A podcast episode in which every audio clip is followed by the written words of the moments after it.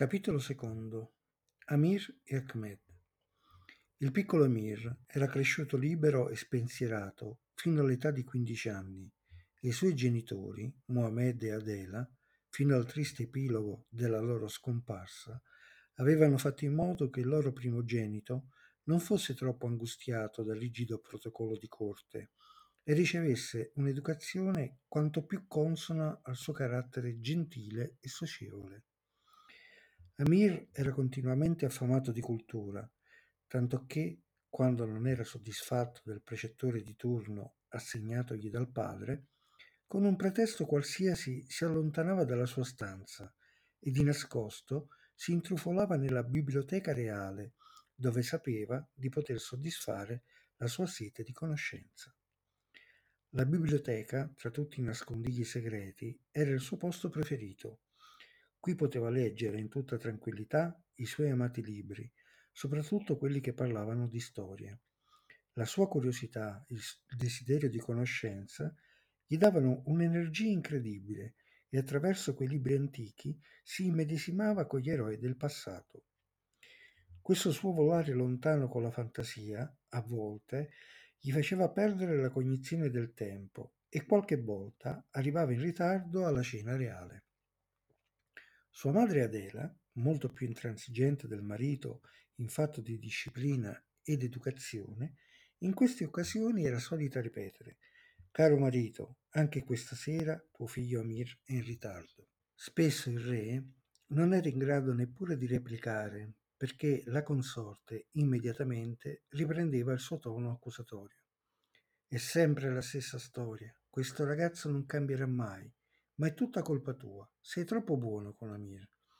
Gli lasci fare sempre tutto quello che desidera. E poi, vedi, questi sono i risultati. Non capisce che così facendo manca di rispetto ai suoi genitori? Come potrà mai governare un regno, la nostra amata isola, se non incomincia ad assumersi le sue responsabilità? Nostro figlio, Adela, nostro figlio, ricordati che non è solo mio figlio, la interruppe gentilmente il re.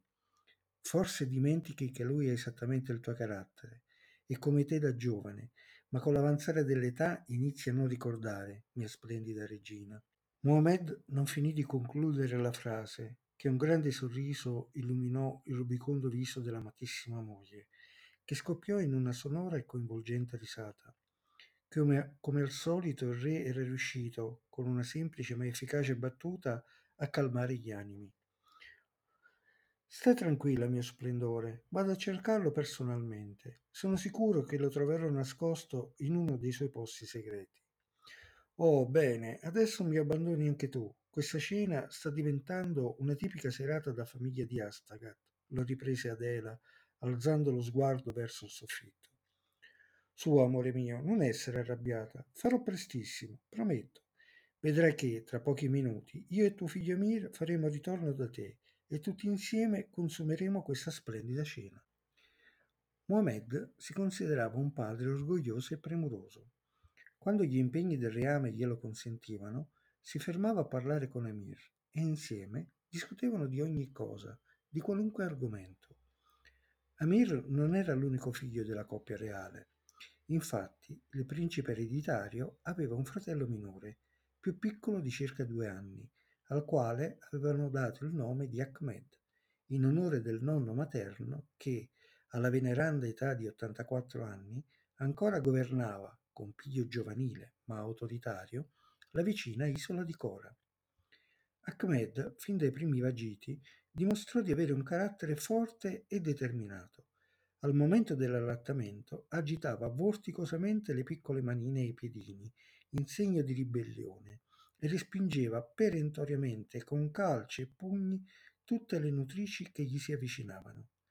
Desiderava bere il latte solo dal seno della madre, la regina Dela, che amorevolmente si dedicava alle cure del figlioletto, coccolandolo dolcemente finché non lo vedeva addormentato con un sorriso di soddisfazione stampato sul suo viso già paffutello. I due fratelli crebbero rapidamente, ma con caratteri completamente diversi l'uno dall'altro. Così dolce, gentile e premuroso Amir, tanto più arrogante, chiuso ed introverso Ahmed. Anche nell'aspetto i due principini erano molto diversi. Il più grande dei fratelli era longilineo e già alto per quelli della sua stessa età. Aveva un bel visino sul quale spiccavano due bellissimi occhi azzurri e una tumultuosa capigliatura di splendidi ricci neri. Ahmed invece cresceva grassottello, con le lentiggini, il naso grosso e i capelli rossi. Inoltre, per distinguersi dal fratello più grande al quale non desiderava affatto assomigliare, si faceva appositamente tagliare i capelli cortissimi dal barbiere di corte, con vivo disappunto dei suoi genitori.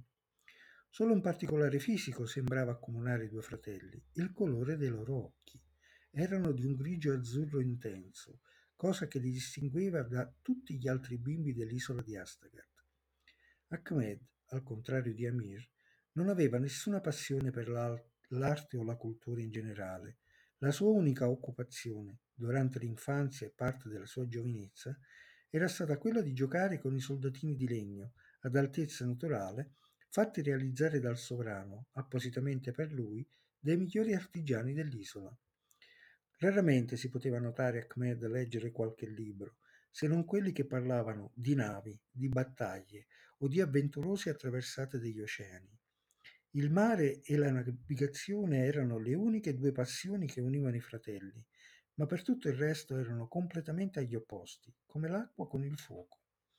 In diverse occasioni aveva apertamente manifestato la sua gelosia per il fratello maggiore, che detestava, a suo dire, anche per i suoi modi sempre troppo cortesi e gentili verso i sudditi del regno e il personale di servizio.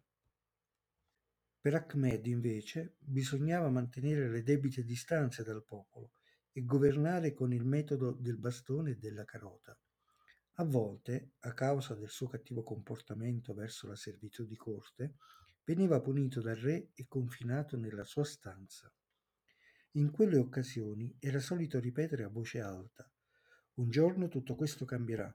Io sono un principe e nessuno può dirmi cosa devo fare e cosa devo dire.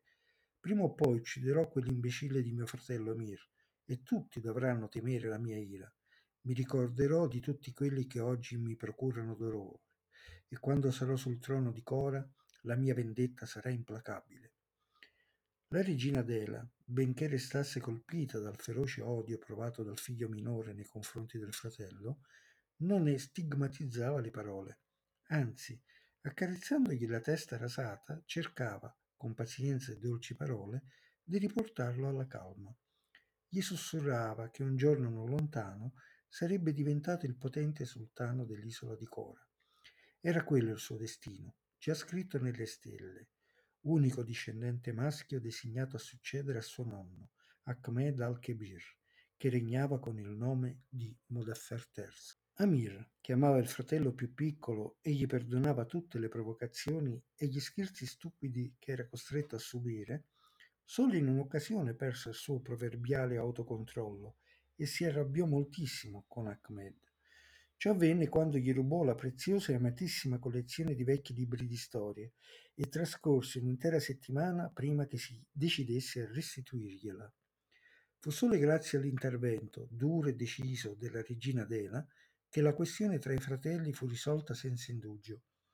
Amir, alla consegna dei suoi preziosi libri di storia, riacquistò immediatamente la calma ed il sorriso.